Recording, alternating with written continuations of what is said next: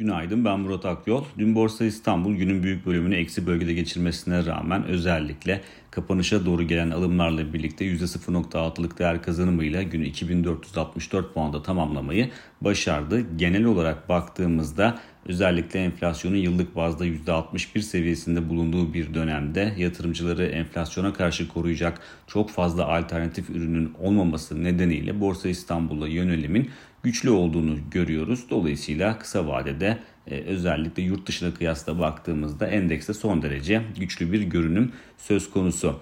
Yurt dışında ise ABD borsaları e, haftaya zayıf bir başlangıç yapmışlardı ama dün e, daha ılımlı bir görünüm olduğunu gördük. Günün en önemli konu başlığını ise Amerika'da açıklanan enflasyon rakamı oluşturdu.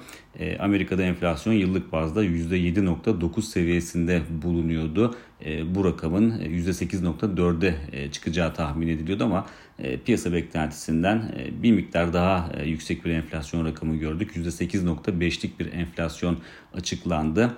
E, manşet rakam böyleydi. Çekirdek rakama baktığımızda ise %6.6 olması beklenen enflasyon %6.5 olarak gerçekleşti.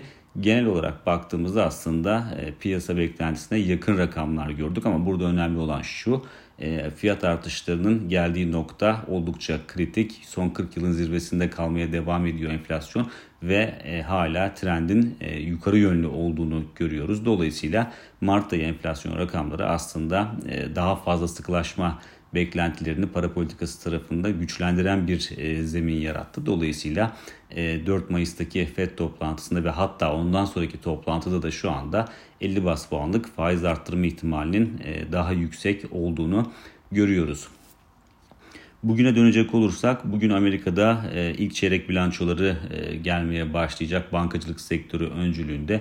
Dolayısıyla e, sektör bazlı ve şirket bazlı hareketliklerin biraz daha yoğun olduğunu görebiliriz. Genel olarak baktığımızda şu anda yıllık bazda ilk çeyrek bilançolarının %4,5 e, oranında karlılık tarafında büyüme göstermesi bekleniyor. Ama şu var ki geride bıraktığımız 10 yıla baktığımızda genel olarak piyasa beklentisinden 5 puan daha güçlü rakamlar görüyoruz. Dolayısıyla %10'a yakın bir yıllık bazda kar büyümesi görme olasılığımızın da yüksek olduğunu unutmamak gerekiyor.